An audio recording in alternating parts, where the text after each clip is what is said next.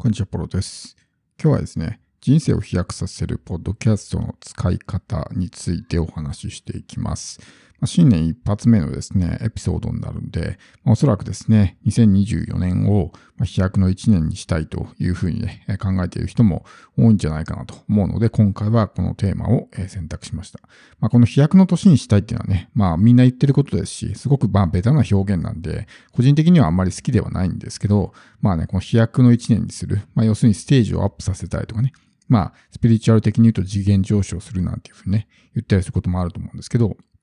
まあ大きく人生を変えるような一年にするために、このポッドキャストをね、どうやって使っていけばいいのかという話です。今回は主にですね、発信する側ではなくて、聞く側のですね、ポッドキャストの使い方ですね、についてお話していきます。で、このポッドキャストですね、まあ一番いいのは、こう、ながら聞きができるっていうのはね、一番いいと思うんですけど、数あるインプットのね、手段の中でも最もインプットがしやすいのが、この音声っていうね、えー、ものなんですね。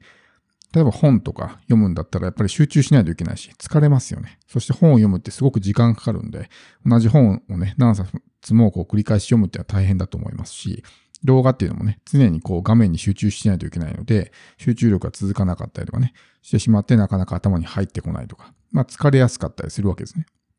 一方で、この音声っていうのは聞いてるだけなんで、インプットのエネルギーもそんなに使わなくて済むだけではなくて、まあ、ながら聞きができるので、何か作業をしながら同時並行でインプットをしていくことができるというですね、非常に、まあ、他の媒体にはない、すごくね、えー、強いというかね、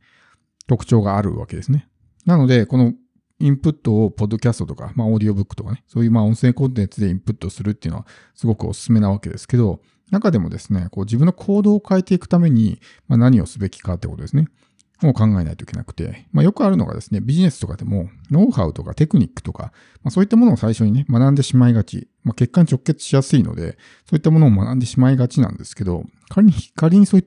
たものをですね、学んだとしても、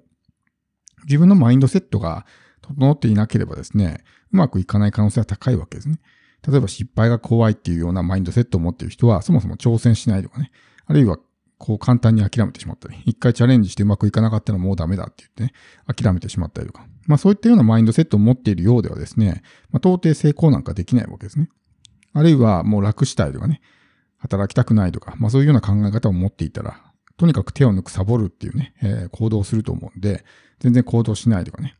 なので、まあ何の結果も得られないみたいなことになるんで、やっぱり一番大事なのはマインドセットなんですね。マインドセット、考え方があって、それが行動に反映される。つまり行動を変えたければ考え方を変える必要があるわけですけど、このマインドセットを、まあ、変えるために重要になってくるのがですね、まあ、この繰り返し聞くってことなんですね。潜在意識の中に入れていかないといけない。マインドセットを司ってっていうのは、まあもちろん思考なんで、頭で考えるマインドセットっていうのもあるんですけど、この本質的、無意識の領域で僕たちっていうのは基本的にね、日々こう生きているので、無意識の領域から変えていく必要があるわけですね。頭ではお金持ちになりたいと思っていても、心で、いや、怖い、やっぱりね、やりたくないっていう心が勝っちゃう。これは潜在意識が勝ってるから、ね、頭ではやりたい、行動したい、お金持ちになりたいと思ってるけど、心がまあブレーキを踏むから、結局それが、まあ、えー、欲しい結果手に入らないというふうになるんで、潜在意識を書き換えていく必要があるわけですけど、潜在意識を書き換えるために重要なのが、まあ、繰り返しってことなんですね。反復学習。同じことを何度も何度も繰り返すっていうことをすることによって、潜在意識が徐々に変わってくるわけです。基本的にですね、まあ、行動習慣であれば21日間って言われてるんですけど、マインドセットとか考え方、思考習慣ですね。これに関して言うと、まあ、だいたい60日から90日ぐらいは継続しないといけないというふうに言われていて、ただ何かですね、新しいことをそんだけ長い時間習慣化するのって難しいと思うんですよ。だけど、ポッドキャストっていうのは、まあ、聞いてるだけなんで、まあ、オーディオブックでもいいですけどね、聞いてるだけなんで、行動のハードルが非常に低いわけですね。あ、今日めんどくさいな、億劫だなと思っても、とりあえず耳にイヤホンをはめて再生ボタンを押せば勝手に始まって、とりあえず聞いてるだけでもね、何もしないよりは何倍も増しだと思いますし、で、それを繰り返し繰り返し聞くってことによって、ね、えー、こう、徐々に潜在意識が書き換わってくる。ただそれを習慣化しないといけないので。でも習慣化の習慣が作りやすいわけですよ。ただ耳にイヤホンをはめて再生ボタンを押すだけだったらすごく簡単ですよね。でそれを例えば60日とか90日続けるだけで一つの成功体験というかね、習慣化できたっていう成功体験が手に入るわけです。なので、そういう、まあ自分の自信にもつながりますね。何かを継続するっていうのは大きな自信につながるので、まあそういう、まあ習慣化のね、自分にとっての一つの成功体験っていうものも手に入りやすい。他のね、本読むとかだと結構、まあ、きついからハードルが高いんで、なかなか続かないってなっても、音声を聞くぐらいだったら簡単できるんで、習慣化もしやすいわけですね。で、このポッドキャストを聞くときですけど、やっぱりこのマインドセット系の話をしているもの。まあ、その、自分の考え方を変えてくれるような話をしているようなものを重点的にいく。やっぱりこの反復学習っていうところなんですけど、テクニックとかノウハウとかそういうものを繰り返し聞いても、まあ、記憶として定着はするかもしれない。スキルは身につくかもしれないけど、考え方は変わらないですね。なぜならマインドセットの話をしてないからです。だからマインドセット系の話をしているような音声を何度も何度も繰り返し聞くとかね。僕が聞いてるマイク・キムという人のポッドキャストたまたま見つけたんですけど、エピソードの中に、こう、デイリーアファメーションみたいな、彼が実際に使っているデイリーアファメーションを、まあ、朗読というかね、こう、言ってくれてるやつ30分ぐらいのエピソードがあるんですね。僕はそれをこう、あ、ちょうどいいんで、その自分のアファメーション代わりに、自分でこう、なんか声出して喋るってすごい苦手だったんで、その人の音声を、まあ、ね、自分のインプット用に、まあ、アファメーションで彼が喋ってるものを繰り返し聞くみたいなことを結構やってました。そうするとこうね、マインドセットが書き換わってくるというか、なってくるんで、まあそういった音声がもしあるんであれば、それを使うのもいいと思いますね。ポイントはやっぱ繰り返しってとこなんで、同じ音声を何度も何度も聞くっていうのがすごく大事ですね。一回聞いただけでは頭にも残らないし、当然潜在意識なんか書き換わらないんで、何度も何度も聞く。まあ同じ音声かもしくは同じようなことを言ってる音声を何度も聞くってことですね。